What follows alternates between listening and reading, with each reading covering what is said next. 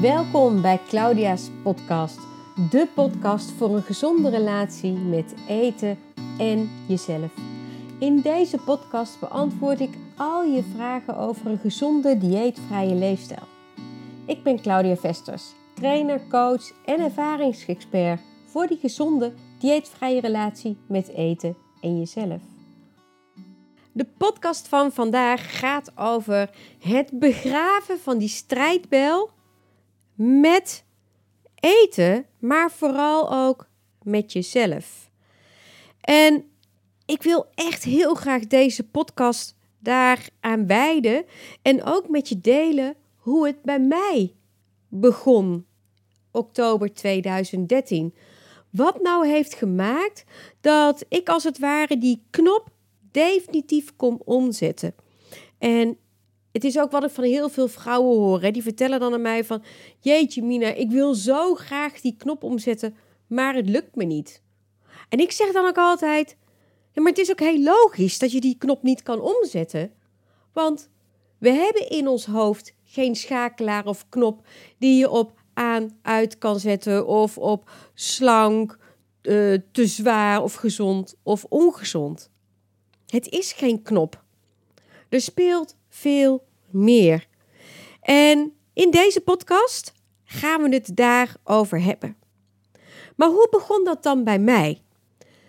Wat mij op begon te vallen, was dat ik steeds meer voelde dat ik eigenlijk een soort wedstrijd, of nou nee, zo kun je niet noemen, een soort oorlog met mezelf aan het voeren was. Continu die strijd met dat beeld wat ik zag in die spiegel en hoe ik me eigenlijk voelde met hoe ik me wilde voelen en hoe ik wilde zijn. Want wat ik in de spiegel zag, die Claudia, die 39 kilo zwaarder was dan dat ze nu is, dat matchte totaal niet. Sterker nog, als ik dan, hè, bijvoorbeeld als er een gelegenheid was en ik had echt gewoon prachtige kleren gekocht, dan zag ik in mijn ogen, zag ik natuurlijk wel een mollige, stevige vrouw. Maar die was heel anders dan die vrouw die ik dan later weer op foto's terugzag. En dan dacht ik, zo erg kan het toch niet zijn geweest? Dat geloof ik niet. Maar het was wel zo. En dan had ik natuurlijk nog allerlei excuses. Hè, van ja, dan komt er de fotograaf, dan komt de zus, dan komt er zo. Maar ja, nu weet ik ook dat dat eigenlijk alleen maar een soort van goed praten was. En zo was ik de hele dag een soort strijd met mezelf aan het voeren. En die strijd, die onvrede, die kwam er feitelijk altijd op neer dat ik iets anders ging doen om mij beter te voelen. Nou, in deze was dat iets anders doen om mij beter te voelen, was eigenlijk gewoon gaan eten. Linksom of rechtsom, altijd kwam er wel iets van eten in het spel. Shoppen was trouwens ook een favoriet, hè? want shoppen geeft je natuurlijk ook even dat ha, halleluja, fijne gevoel. Maar vooral eten. Dan denk je, oké, daar verzacht ik even de pijn mee en ik voel me weer goed. Nou, hartstikke fijn. Maar daarna, in een soort van eenzaamheid, kwam ik weer tien keer zo hard terug. Nu weet ik ook dat het komt met name dat de suikers die ik at, dat ik dan s'nachts weer wakker lag. En zeker in die donkere nachten, iedereen slaapt. Oh man, al die gesprekken in mijn hoofd, die zorgen, dat gevoel. Ik vond het echt, echt, ja, wat ik al zei, een oorlog, een, een, een strijd. En ik vergelijk het de afgelopen tijd ook wel eens met dat gevecht waarin we nu zitten met uh, COVID-19, het coronavirus. We worden allemaal beperkt in onze vrijheid door dat coronavirus. En we doen er alles aan om of eruit te komen of om ons beter te voelen. Want het belemmert ons in onze vrijheid. En dit kun je natuurlijk ook weer terugkoppelen naar jezelf als je nu gewoon niet lekker in je vel zit, als je nu baalt van je gewicht. En dan maakt het niet uit of dat dat om drie of vier kilo gaat, of dat dat bij mij, net zoals bij mij is, om een hele dikke jas die je te veel aan hebt. Er is iets waardoor er een strijd ontstaat, waardoor je niet blij bent met jezelf en je op een andere manier op zoek gaat naar dingen die jou ook goed laten voelen. Dat besef dat ik hiermee bezig was en dat ik dus eigenlijk verlangde naar iets heel anders, dat kwam bij mij oktober 2013. En ik denk wel dat het al een tijd heeft gesluimerd. Want juni 2012 werd ik geconfronteerd uh, met mijn vader die een herseninfarct kreeg en daarna overleed. En in diezelfde periode ook met de geestelijke achteruitgang, het, mentaal, geestelijk, psychisch ziek zijn van mijn moeder. Wat er uiteindelijk ook voor zorgde dat zij drieënhalve maand later overleed. En in die periode werd ik wel heel erg geconfronteerd met wat hun overkwam, maar ook met mijn eigen gezondheid. Want mijn gezondheid was niet goed. Ik had last van een hoge bloeddruk. Ik was er ook echt heel erg bang voor geworden. Zo bang dat ik, als de huisarts zei, kwam er een keer van Claudia, waar ga je bloeddruk meten? Dat ik zoiets had van, echt niet. En dan had ik wel een excuus dat het niet kon of dat ik snel wegging. Hè? Altijd lekker dat goed praten. Maar ik werd ook op andere vlakken met mezelf geconfronteerd. En met name ook als ik dan keek naar mijn kinderen en die zag ik. En dan dacht ik, ja, wil ik zoals ik nu ben oud worden? Zo kan ik hem nu beredeneren. Maar feitelijk dacht ik op dat moment van shit, ben jullie moeder, maar kijk mij eens. En ik kan niet eens achter jullie aanrennen. En ik wil zo graag met jullie dingen doen, maar ik kan het niet, ik kan het niet, ik kan het niet. En continu zat ik dan in die strijd van ik kan het niet. Ik wil wel, maar ik kan het niet. Want mijn gewicht. Want dit. Want dat. Zelfs zoiets als foto's met ze maken waar je dan blij naar terug kon kijken. Zelfs daar lag een enorme smet op. Hoe graag ik ook met die twee heerlijke mannen van mij op de foto wilde. Echt zo'n leuke, trotse gezinsfoto. Het ging gewoon niet. Want wat een ander ook van die foto's vond, een ander vond ze dan prachtig. Ik werd verdrietig als ik mezelf tussen mijn mannen zag staan. Dus zelfs mooie herinneringen maken, voor mezelf ook, dat was niet eens meer mogelijk. En alles veranderde toen ik mij realiseerde dat ik maar één leven heb. Ik heb maar één leven. En dat heb jij ook. En natuurlijk leef je iedere dag. Ja, we leven iedere dag. Iedere dag opnieuw heb je de kans om het beste uit jouw leven te halen. En dit besef, ik heb dus iedere dag de kans om het beste uit mijn leven te halen zoals ik wel wil dat het gaat. Samen met ik heb maar één leven, brachten mij tot één vraag. En die vraag was: hoe wil ik dan wel leven? Ik weet zo goed wat ik niet wil. Ik weet zo goed dat ik dit gevecht zo beu ben. En zelfs nu, hè, nou ik dit zo inspreek naar je, voel ik nog steeds hoe het mij raakt. Dit gevoel zal ik ook nooit vergeten. Sterker nog, ik heb het juist omarmd als mijn grootste cadeau. Dat inzicht van wat ik niet meer wil. Daar kom ik later wel een keer op terug over hoe ik dat vertel dat ik nu omarm als mijn grootste cadeau. Maar dat gevoel, die pijn, dat besef dat je denkt: hoe? Hoe heb ik het zo ver kunnen laten komen? Hoe heb ik dit zo uit de klauwen kunnen laten lopen? Waarom? En wat wil ik dan wel? Deze twee, die hebben voor mij voor die grote verandering gezorgd. Niet de zelfliefde, dat is pas later gekomen. Ik heb het hier totaal niet over zelfliefde. Totaal niet. Ik heb het hier over dat punt waarin je in één keer beseft: oké, maar dit is nu wat het is. En hoe wil ik wel dat mijn toekomst eruit gaat zien?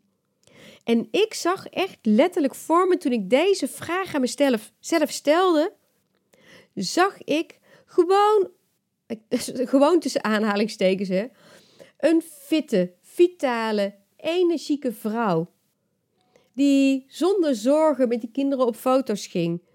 Die ook genoot van lekker en voldoende eten, maar niet meer zoals ik deed. Die eigenlijk haar geluk haalde uit alles wat ze deed, doet. En dat was het. Die vrouw zag ik voor me. Gezond, fit, stralend, geen model. Niet super slank, dat hoefde voor mij ook niet. Maar wel, iets was haar anders. Dit inzicht was voor mij zo waardevol dat ik op dat moment zei: Dit is wat ik wil. Zo wil ik gaan leven als deze vrouw. En misschien is het jou opgevallen dat mijn toon en mijn woorden nu ook zijn veranderd. Want in plaats van dat ik ging praten vanuit mijn pijn, dus dat wat ik niet meer wilde, ging ik alleen maar kijken: wat wil ik dan wel? Wat doet die vrouw?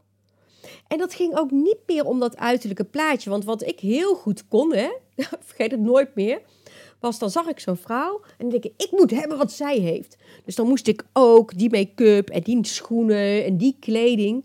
Maar ja, daarmee verander je het natuurlijk niet. Het ging om iets anders. Het ging om haar vitaliteit, haar levensenergie. Die wilde ik hebben. En ik wilde ontdekken hoe ik die kon bereiken.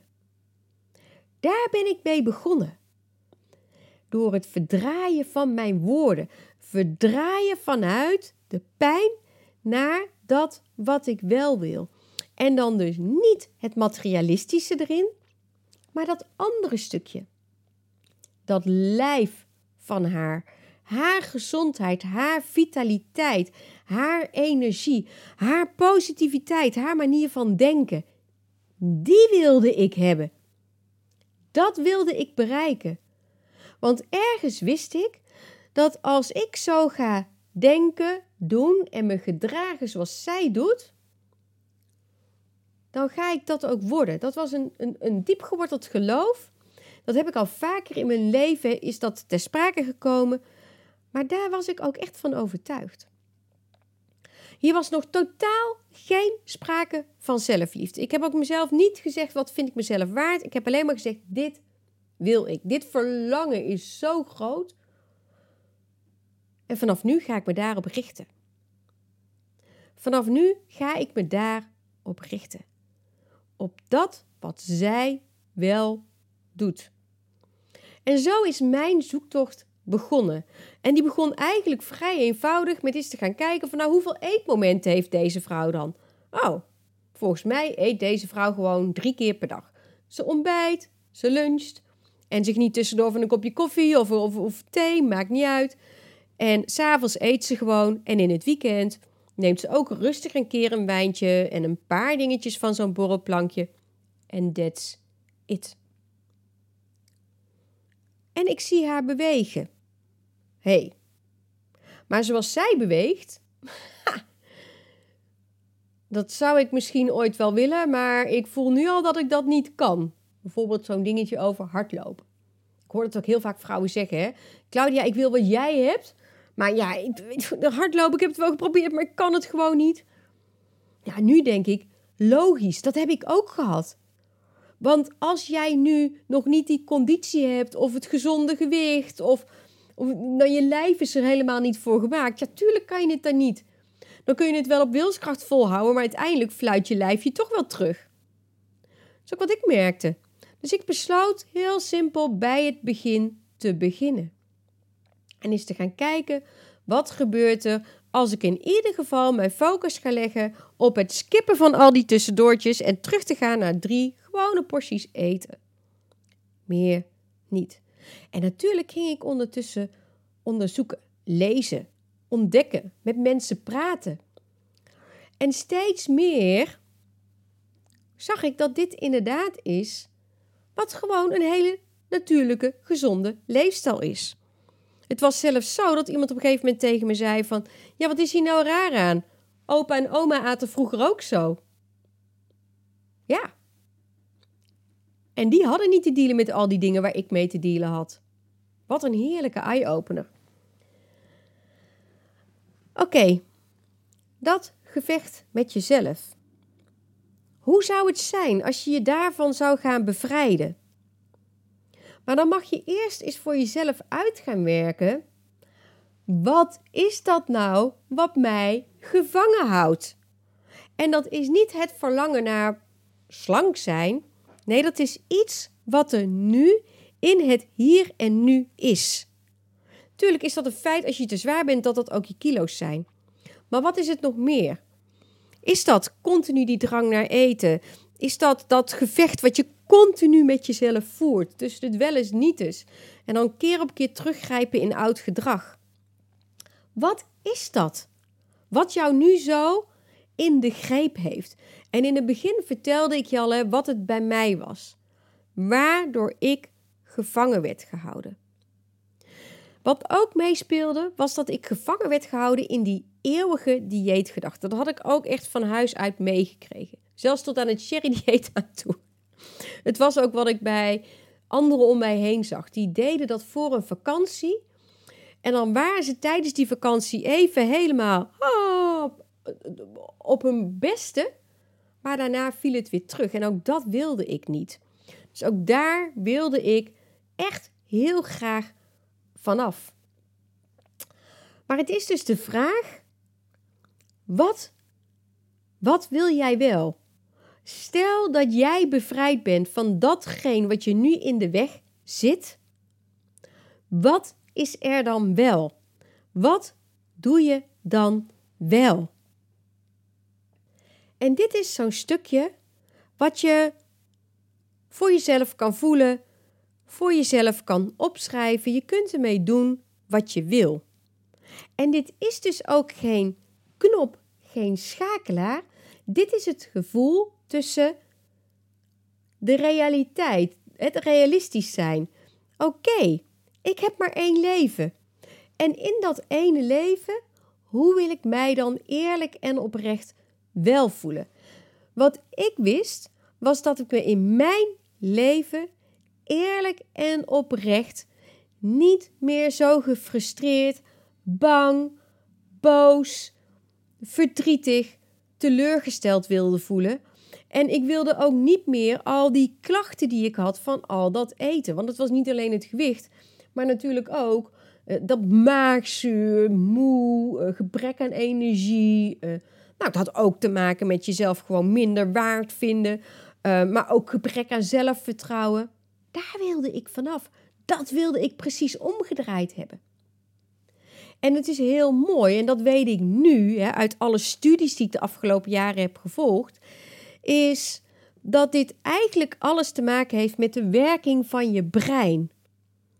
Want in je brein kun je gaan spelen met je emoties. En keer op keer, als je in een negatieve emotie zit, dus die zware, verdrietige emotie, die, dat gevecht, dan heeft dat ook één op één een koppeling met jouw hormonen. Met onder andere je stresshormonen. En in je lichaam werkt het gewoon zo, dat is echt een feit, daar kun je, kun je gewoon op googlen, dat er, je lichaam altijd bezig is met het bewaren van een balans. Een balans voor een goed leven, je goed voelen. En daarvoor gebruikt het ook de hormonen. Dus we hebben de stresshormonen om te overleven en we hebben de gelukshormonen om je goed te voelen. Nou, die stresshormonen die kun je op allerlei manieren aanmaken. Ook door je denken, door wat je eet, door wat je doet of door wat je juist niet doet. Aan de andere kant kun je dus jezelf ook heel, heel erg depressief denken. Hè? Daar roep je ze ook bij op. Maar dat kun je ook exact bereiken met je gelukshormonen. Dus je gelukshormonen kun je voor jezelf aanmaken door het gesprek met jezelf te veranderen, door anders te gaan denken, door je te gaan richten op dat wat je wel echt gelukkig maakt. Maar je kunt ze ook tijdelijk aanmaken met eten. Dus zoet, zout, vet. Die geven je tijdelijk dat ultieme geluksgevoel, maar het is altijd maar van korte duur, want op het moment dat dat eten is verwerkt, dan stort het hele kaartenhuis in elkaar, komen de negatieve gedachten weer en ga je weer op zoek naar dat geluksgevoel. Dit is wat mij dus ook en heel veel vrouwen in de greep of hield in die strijd met dat eten. Dus je kunt hem ook om gaan draaien als je dit weet. Dit is het proces wat ik heb doorlopen en waarvan ik later ben gaan begrijpen hoe het in elkaar zit. Het is geen kwestie van een knop omzetten, maar het gaat er meer om dat je voor jezelf eens gaat uitwerken van hé, hey, wat heb ik nu wat mij dus niet gelukkig maakt? En dat is heel persoonlijk en dat is ook best wel confronterend, want dat is iets met jezelf. En hoe is het als ik mij ga richten op dat gevoel wat mij wel blij gaat maken? Dus als ik stukje bij beetje meer energie krijg, als ik goed ga eten, als ik steeds meer die gezondheid krijg, als ik mij ga richten op die toekomst. Dit, dit is echt mooi, mooi mens waar het over gaat. En ga dit eens voor jezelf uitzoeken. Dat wil ik je zo graag meegeven in deze podcast. Dit is ook echt hoe het bij mij is begonnen. En wat ik heb doorgetrokken. En waar ik mezelf in heb bekwaamd. En waarmee voor mij echt mijn leven compleet is veranderd. Maar dan dus ook echt, echt compleet is veranderd. Wat ik jou ook zo van harte gun. Ik hoop van harte, en dat meen ik, dat ik jou met deze podcast heb mogen inspireren, heb mogen aanzetten om gewoon eens erbij na te denken. En je weet nu dus ook, er is geen knop in mijn lijf, in mijn hoofd. Die is er niet. Het is een keus die je voor jezelf gaat maken. De keus van laat ik het zoals het is en blijf ik dit gevecht aangaan? En misschien was je er niet eens van bewust hè, dat het als het ware een gevecht is. Maar heb je dat nu in één keer wel gepakt? En ga je dan zeggen: hey, ga ik mij hiervan bevrijden? En waar ga ik mij dan vanaf nu wel op richten? Dus wat ik vertelde, ik herhaal het nog even heel kort, is in dat gevecht met niet blij zijn met mijzelf, bleef ik continu eten en drinken gebruiken om het maar weg te moffelen. In plaats van dat ja, de waarheid onder ogen te zien. En te gaan bedenken van oké, dat eten en drinken, dat laat mij dus, houdt mij in mijn gevecht. Want daarmee los ik het niet op. Maar ik heb wel tijdelijk een beter gevoel ervan. En dat ging ik omdraaien door te kijken van ja, oké. maar eigenlijk is het dit niet. Want van die dikke laag met kilo's en met name dat gebrek aan energie, daar los ik helemaal niks mee op. Als dit blijft zoals het is, dan word ik niet gelukkig in mijn leven. En ik heb maar één leven. En eigenlijk wil ik mijn leven gaan leven als een gezonde, vitale, fitte, energieke vrouw. En nu ga ik onderzoeken wat ik daar wel voor nodig heb en ga ik daar al mijn pijlen op richten. En dat ben ik gaan doen. En door het te gaan doen, kreeg ik steeds meer energie en gingen er wat kilo's af. En werd ik trots op mezelf. Trots op wat er gebeurde. Ieder klein verschilletje vond ik echt een waanzinnige overwinning. Zo van, yes, did it. En zo begon ook steeds meer die zelfliefde te groeien. En steeds meer dat gevoel van, oké, maar wacht even. Vroeger was mijn energie zo. En nu is mijn energie dit. En dit is wat ik mezelf echt waard vind. Dit is wat ik mijn leven waard vind. En hier wil ik veel meer van. En zo ging dat groeien. Dus de vraag was niet, wat vind ik mezelf waard? De vraag was meer de besef van, hé, hey, ik heb maar één leven. En hoe wil ik dat leven wel leven? Wat ik al zei, mooi mens. Dank je wel dat je erbij was. En ik hoop echt dat ik je met deze podcast heb mogen inspireren en aanzetten uh, tot iets. Misschien tot een verandering, een inzicht. En als dat nog niets is, als je denkt, hm, ik weet het niet, laat het gewoon eens bezinken. Soms heeft het wat meer tijd nodig. De enige vraag die ik je nog wil stellen is: hey, hoe het nu is. Is dat hoe jij de rest van je leven wil leven? En dan gaan we niet kijken naar het materialistische, naar je kinderen, naar je man, naar dat soort zaken. Nee, puur naar jezelf. Jouw lichaam, jouw huis. Is dat jouw huis, is jouw lichaam, hè? Jouw mooie, krachtige, prachtige lichaam zoals het nu is. Is dat hoe jij daarmee de rest van je leven wil leven? Of zou je het liever anders hebben? En als je het anders wil hebben, hoe ziet dat er dan uit? Ga dat voor jezelf maar eens uitwerken. En kijk eens wat er dan gebeurt. Dankjewel dat je erbij was en heel graag tot de volgende keer. Zoek je meer inspiratie? Wil je meer van mij horen, meer weten? Beluister dan ook eens al mijn andere podcast. Kijk op mijn website www.claudiavesters.nl. Download mijn e-book en haal daar jouw inspiratie uit om te kunnen zeggen: Yes, nu ga ik leven als de vrouw die ik wel wil zijn, want dat is wat ik jou ook gun.